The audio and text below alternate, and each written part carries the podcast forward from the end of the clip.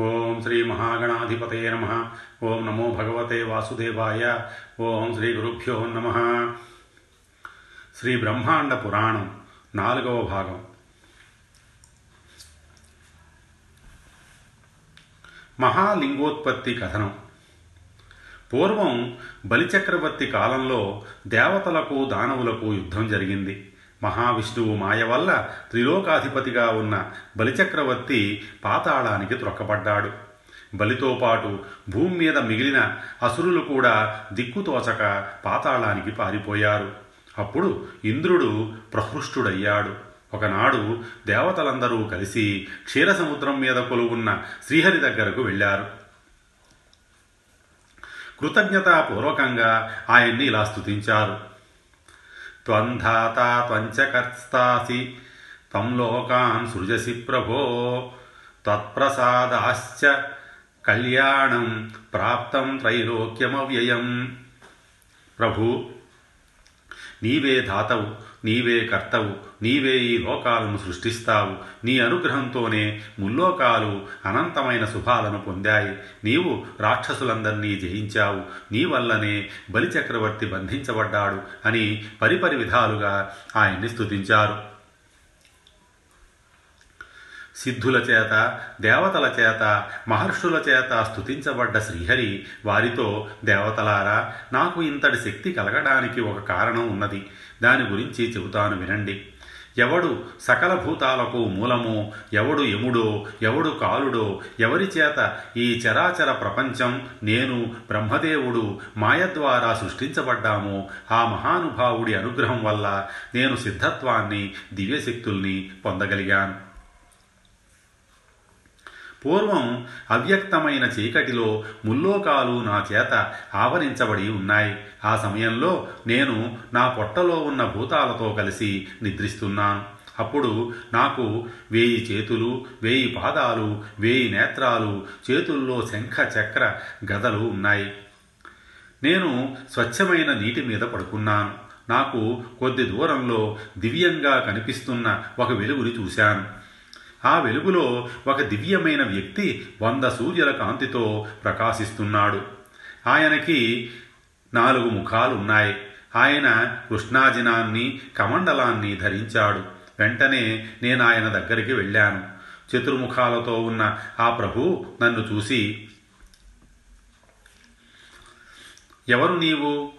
ఎక్కడి నుంచి వచ్చావు? ఇక్కడ ఎందుకున్నావు? చెప్పు. నేను ఈ లోకానికి కర్తను స్వయంభువును నేను సర్వతోముఖుడను అని నన్ను ప్రశ్నించాడు. బ్రహ్మ మాటలు వినగానే నాకు చాలా కోపం వచ్చింది. నేను కూడా ఏమాత్రం చెలించకుండా స్వామి నేనే ఈ లోకాన్ని సృష్టించిన సృష్టికర్తను. అంతేకాదు అన్ని లోకాల సంహర్తన కూడా నేనే అని ప్రతి సమాధానం ఇచ్చాను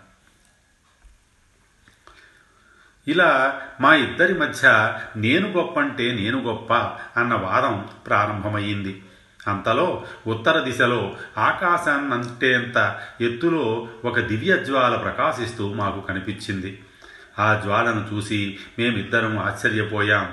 వెంటనే మా వాదన ఆపి ఆ జ్వాల దగ్గరికి వెళ్ళి నమస్కరించాం. మహాద్భుతంగా వృద్ధి చెందుతున్న ఆ జ్యోతి ఎంతో విచిత్రంగా ఉంది. అది మహోజ్వలంగా ప్రకాశిస్తూ భూమి లోపల నుంచి స్వర్గాన్ని ఛేదించి పైకి వెడుతోంది. ఆ జ్వాల మధ్యభాగం ఎంతో ప్రభావవంతంగా ఉంది. అది ఒక లింగాకారంగా కనిపిస్తోంది. అది వర్ణించలేనంతగా గొప్పగా కనిపిస్తోంది. అప్పుడు నాతో పాటు వచ్చిన బ్రహ్మ ఈ లింగం ఎంతో విచిత్రంగా ఉంది. దీని ఆద్యంతాలు మనం తెలుసుకోవాలి. నీవు ఈ లింగం అధోభాగానికి వెళ్ళి ఇది ఎక్కడ మొదలవుతుందో చూడు. నేను దీని పైభాగానికి వెళ్ళి ఎక్కడ అంతమవుతుందో చూస్తాను అని నాతో అన్నాడు. బ్రహ్మ మాటకు అంగీకరించి నేను లింగం క్రింద భాగం చూడడానికి బయలుదేరాను. బ్రహ్మ ఊర్ధ్వభాగం చూడడం కోసం పైకి వెళ్ళాడు. కొంతకాలం గడిచాక ఇద్దరం తిరిగి అదే చోటికి వచ్చాము మా ఇద్దరికీ ఆ లింగం అత్యంతాలు తెలియలేదు. అంత గొప్ప లింగ రూపాన్ని ధరించిన మహాత్ముడు ఎవరు అని ఆలోచించాము అవ్యక్త రూపంతో ఉన్న ఆ లింగ స్వరూపుడిని భక్తి ప్రపత్తులతో నమస్కరించి ఇలా స్తుతించాము బ్రహ్మ విష్ణుకృత శివస్థుతి. నమోస్తు తే లోకసురేశ దేవ నమోస్తు తే భూతపతే మహాత్మన్. నమోస్తు తే శాశ్వత సిద్ధయోగినే నమోస్తు తే సర్వజగత్ప్రతిష్ఠిత పరమే శ్రీ పరం బ్రహ్మ త్వక్షరం పరమం పదం. జ్యేష్ఠస్వం వామదేవశ్చ రుద్రస్కందః శివప్రభుः త్వం యజ్ఞస్త్వవషట్కారస్త్వమోంकारः పరంతప స్వాహాకారో నమస్కార సంస్కార సర్వకర్మణం స్వధాకారశ్చ యజ్ఞశ్చ వ్రతాని నియమాస్తథా వేదలోకాశ్చ దేవాశ్చ భగవానేవ సర్వశ ఆకాశస్య చ శబ్దస్త్వం భూతానాం ప్రభవాప్యః भूमौ गन्धो रसश्चाप्सु तेजोरूपं महेश्वरः, वायोः स्पर्शश्च देवेश, वपुश्चन्द्रमसस्तथा, बुद्धौ ज्ञानं च देवेश प्रकृतेर्बीजमेव च।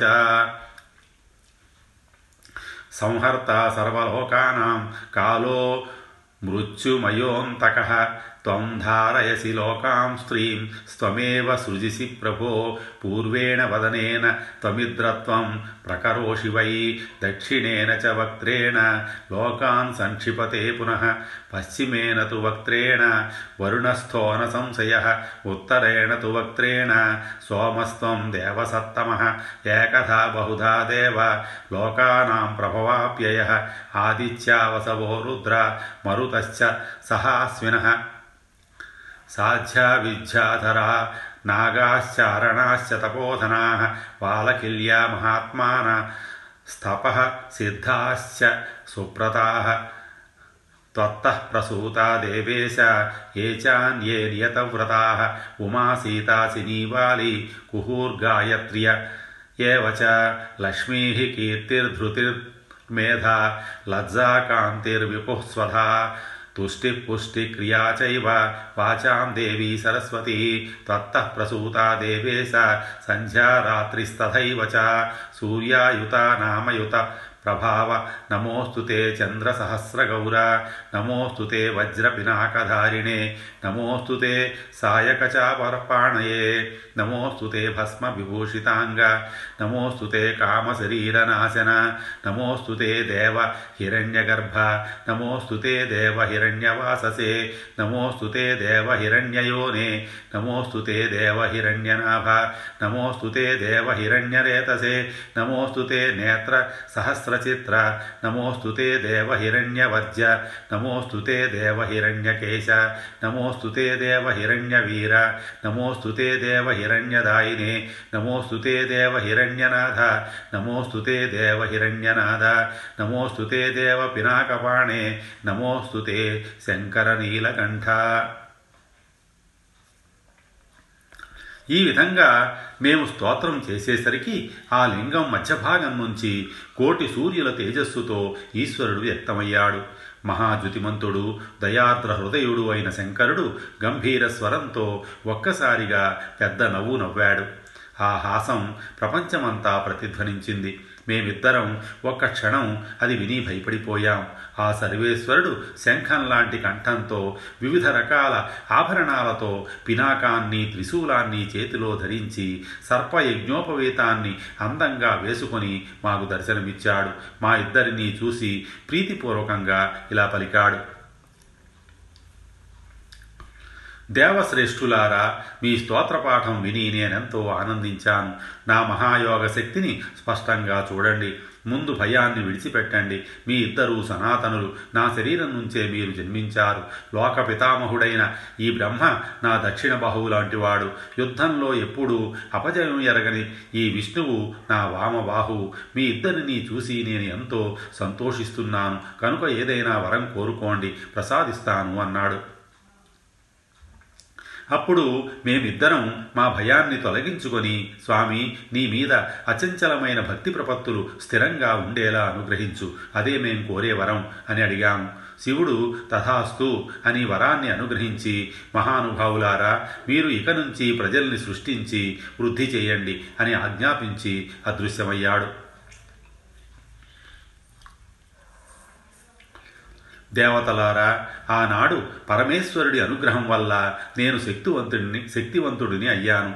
ఆ శక్తితోనే బలి లాంటి రాక్షసుల్ని జయించగలిగాను. కనుక సర్వేశ్వరుడైన శివుడే పరమదైవం. ఆయనకి నమస్కరిస్తే సకల దేవతలకు నమస్కరించినట్టే. మీరంతా నిత్యం ఆ పరమపురుషుణ్ణి ప్రార్థించండి. మహాదేవుడి గురించి నేను బ్రహ్మ కలిపి చేసిన దివ్యస్థుతిని పఠించండి. ఈ స్తవాన్ని ఎవరైతే శ్రద్ధగా చదువుతారో వారు అన్ని పాపాల నుంచి విముక్తి పొందుతారు అని శ్రీ మహావిష్ణువు దేవతలకు చెప్పాడు.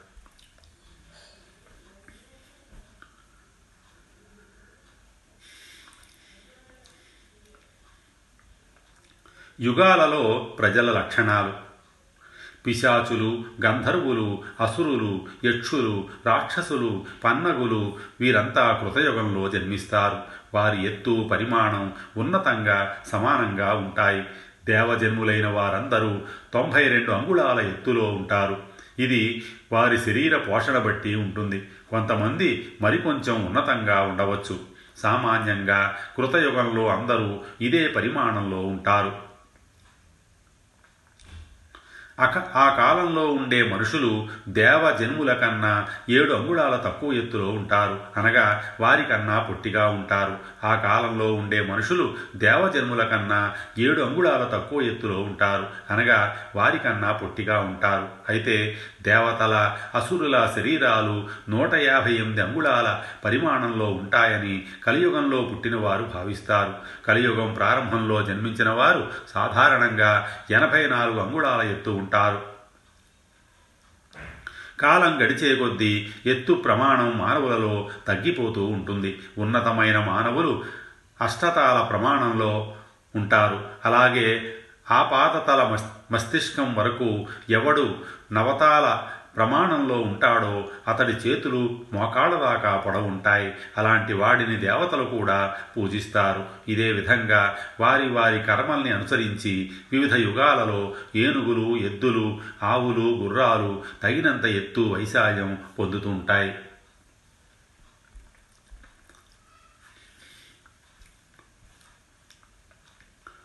పశువుల మూపురాలు డెబ్భై ఆరు అంగుళాల ఎత్తు ఏనుగు మొత్తం నూట ఎనిమిది అంగుళాల ఎత్తులో ఉంటుంది. చెట్ల ఎత్తు అత్యున్నతంగా నూట ఎనిమిది అంగుళాల వరకు ఉంటాయి. చెట్టు పొడవు వెయ్యి అంగుళాలు ఉంటుంది. మానవుల శరీర సంస్థితి ఎలా ఉంటుందో దేవతల శరీర స్థితి కూడా అదే విధంగా ఉంటుంది. ఆవులు మేకలు గొర్రెలు గుర్రాలు ఏనుగులు పక్షులు చెట్లు ఇవన్నీ పవిత్ర కర్మల్లో ఉపయోగపడతాయి. అవి అన్ని విధాల యజ్ఞానికి అర్హమైనవి. సాధువులు సత్ అనే పదం బ్రహ్మను గురించి వివరిస్తుంది. అది కలిగినవాడు సంతహ అంటే బ్రహ్మతో తాదాత్మ్యం చెందినవాడు అని అర్థం. అతడే సాధువు అని చెప్పబడతాడు. జ్ఞానేంద్రియ కర్మేంద్రియాలను అదుపులో ఉంచుకున్నవాడు ఎవరి మీద కోపాన్ని ప్రత్యేకమైన ప్రేమని ప్రదర్శించరో అలాంటి వారే సాధువులు లేదా సంతులు. బ్రాహ్మణులు క్షత్రియులు వైశ్యులు సామాన్య ధర్మాలలో విశేష ధర్మాలలో నియుక్తులై ఉండడం వల్ల వారిని ద్విజులు అంటారు. ద్విజులు అంటే రెండు జన్మలు కలిగిన వారు అని అర్థం. తన ఆశ్రమానికి సంబంధించిన ధర్మాలను సక్రమంగా ఆచరిస్తూ శ్రౌత స్మార్త ధర్మాచరణ పట్ల ఆసక్తి కలిగి ఉండేవాడిని ధర్మజ్ఞుడు అంటారు. అలాంటి వాడిని సాధువు అని కూడా వ్యవహరిస్తారు. గురువు క్షేమాన్ని కోరి ఆయనకు సేవలు చేస్తూ విద్యా సాధన కోసం శ్రద్ధగా ప్రయత్నం చేసే శిష్యుడు కూడా సాధువే. అలాగే తన ఇంటికి కావలసిన పదార్థాలని ధర్మబద్ధంగా సంపాదించుకుంటూ అతిథి అభ్యాగతులకు సేవలు చేసే గృహస్థుడు కూడా సాధువు అని పిలువబడతాడు. వైఖానసుడు అంటే అరణ్యంలో ఎతిగా జీవించేవాడు. అరణ్యంలో జీవిస్తూ తపస్సు చేత శక్తిని సాధిస్తే అతడు సాధు అవుతాడు. ఈ విధంగా బ్రహ్మచారి గృహస్థుడు వైఖానసుడు వీరందరూ తమ జీవితాన్ని ధర్మబద్ధంగా గడపడం వల్ల సాధువులుగా కీర్తించబడతారు. ధర్మం దేవతలు గాని పితృదేవతలు గాని మునులు కాని మనుష్యులు కాని విభిన్న ధర్మ మార్గాలు ఉండడం వల్ల ఇది ధర్మం ఇది అధర్మం అని పరిపూర్ణంగా గ్రహించలేరు. ఇక్కడ ధర్మం అంటే శృతి శృతుల్లో విధించబడ్డ పవిత్రమైన పనులు అని భావించాలి.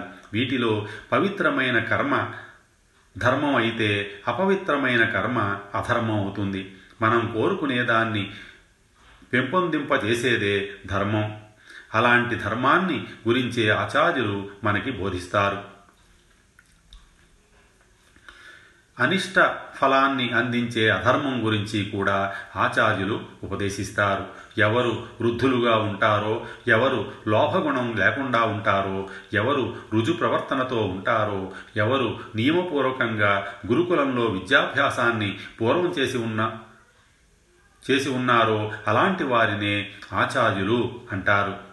ధర్మాన్ని స్వయంగా ఆచరిస్తూ ధర్మాన్ని స్థాపిస్తూ సకల శాస్త్రాలను పరిపూర్ణంగా అధ్యయనం చేసినవాడే ఆచార్యుడు. శ్రౌతం స్మార్తం అని ధర్మం రెండు విధాలుగా ద్విజుల చేత విధించబడింది. శ్రౌత ధర్మం వివాహాది కార్యక్రమాలకు నిత్యాగ్నిహోత్రాది విధులు నిర్వహించుటకు సంబంధించినది. స్మార్త ధర్మం వర్ణాశ్రమాల ఆచారాలకు సంబంధించినది. స్మార్త ధర్మం వర్ణాశ్రమాల ఆచారాలకు యమనియమాలకు సంబంధించినది. సప్తర్షులు తమకన్నా ముందున్న ఋషుల ద్వారా ధర్మాన్ని తెలుసుకున్న తరువాత వారు స్వయంగా శ్రౌత ధర్మాలను ఉపదేశించారు. ఋగ్యజు సామ వేదాలు మూడు బ్రహ్మకి అంగాలు.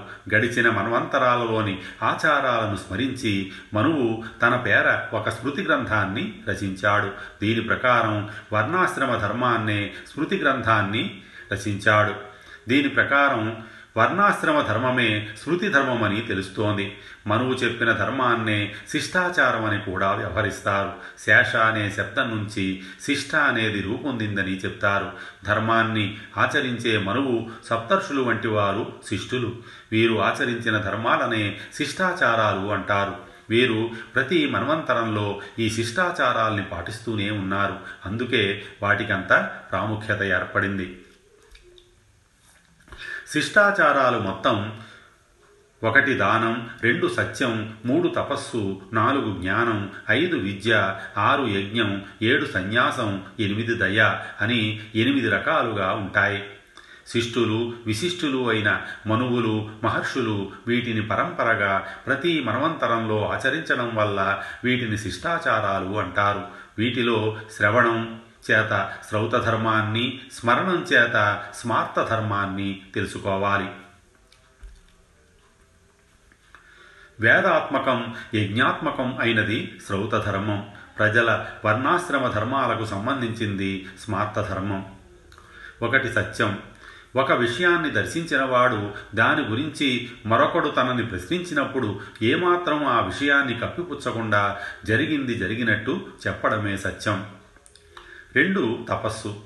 బ్రహ్మచర్య దీక్ష జపం మౌనం నిరాహారంగా ఉండడం అనే లక్షణాలతో కూడుకున్నది తపస్సు. ఇది చాలా కఠినమైన నియమాలతో కూడుకున్నది. సాధారణంగా దీన్ని సాధించడం చాలా కష్టం. మూడు యజ్ఞం. పశువులు నేయి హవిస్సు సమిధలు ఋగ్వేద యజుర్వేద సామవేద మంత్రాలు ఋత్విక్కులు దక్షిణలు వీటన్నిటి కలయికే యజ్ఞం. నాలుగు దయ. సర్వప్రాణుల హితం అహితం విషయాలలో తనతో సమానంగా అందరినీ అన్నిటినీ ప్రేమగా చూడటం దయ. ఐదు క్షమ. తనని ఎవరైనా నిందించినా దూషించినా కొట్టినా తిరిగి వారిని తిట్టక కొట్టక ఓర్పుతో సహించి ఉండడమే క్షమ. ఆరు అలోభం. యజమానులు వదిలివేసిన రక్షిస్తున్న వస్తువుల్ని ఇతరుల వస్తువుల్ని గ్రహించకుండా ఉండడమే అలోహగుణం. ఏడు తపము. మైథున వ్యాపారం మీద ఆసక్తి లేకుండా ఉండడం స్త్రీ సంభోగం గురించి ఆలోచించకుండా ఉండడం ఇతరులతో సంభాషించకుండా బ్రహ్మచర్యాన్ని శ్రద్ధగా పాటించడాన్నే తపం అంటారు. ఎనిమిది శమము. ఆత్మార్థంగా కానీ పరార్థంగా కానీ జ్ఞానేంద్రియాలు మిథ్యగా ప్రవర్తించకుండా అనగా ఇంద్రియాలన్నీ నిగ్రహంగా ఉంచుకోవటాన్ని శమము అంటారు. తొమ్మిది జితాత్ముడు. జ్ఞానేంద్రియాల నుంచి కర్మేంద్రియాల నుంచి ఆటంకాలు ప్రలోభాలు ఎదురైన ఎవడు కోపగించుకోడో అతడు జితాత్ముడు. పది దానం. తనకు ఎంతో ఇష్టమైనది న్యాయ మార్గంలో సంపాదించినది అయిన ధనాన్ని గుణవంతుడైన వ్యక్తికి ఇచ్ఛాపూర్వకంగా సమర్పించడం దానం అని చెప్పబడుతుంది. ఈ దానం అనేది మూడు రకాలుగా ఒకటి కనిష్ట రెండు జ్యేష్ఠ మూడు మధ్యమం అని ఉంటుంది. వీటిలో మోక్షం కావాలని కోరుకుంటూ చేసే దానాన్ని జ్యేష్టమని నీచమైన స్వార్థపరమైన కోరికలు సాధించుకోవాలనే సంకల్పంతో చేసిన దానాన్ని కనిష్టమని ప్రాణుల మీద దయతో ప్రత్యేకమైన ఏ కోరిక లేకుండా చేసే దానాన్ని మధ్యమ దానమని అంటారు. సమాజంలో ఉన్న నాలుగు వర్ణాల వారికి నాలుగు ఆశ్రమాల వారికి వారు ఆచరించాల్సిన ధర్మం శృతి స్మృతులలో ప్రత్యేకంగా చెప్పబడింది. శిష్టాచారానికి విరుద్ధం కానిది ఏదైనా ధర్మమే. పదకొండు సన్యాసం. ఒకరికి ఇష్టం లేని వస్తువుల మీద విద్వేషం లేకపోవటం ఇష్టమైన దాన్ని గొప్పగా అభినందించటం ప్రేమ బాధలు విషాదాల నుంచి ఉదాసీనత విరక్తి అన్ని రకాల కర్మల పరిత్యాగం ఈ లక్షణాలన్నీ కలిగి ఉండడమే సన్యాస ధర్మం అని చెప్పబడింది. పన్నెండు జ్ఞానం. ఈ విషయాలన్నీ తెలుసుకోవటం ధర్మాచరణ మార్గాల గురించి సంపూర్ణమైన అవగాహన కలిగి ఉండడం అనే దానినే జ్ఞానం అంటారు. ఈ విధంగా ధర్మం అనేది వివిధ రూపాలుగా ఉంటుంది. శిష్టులైన పూర్వ ఋషులు ఆచరించిన సనాతన ధర్మమే అందరికీ అనుసరణీయం. కనుక అందరూ ధర్మజ్ఞానాన్ని కలిగి ధర్మాచరణకు పూనుకోవాలి. స్వస్తి శ్రీ ఉమామహేశ్వర పరబ్రహ్మార్పణమస్తు.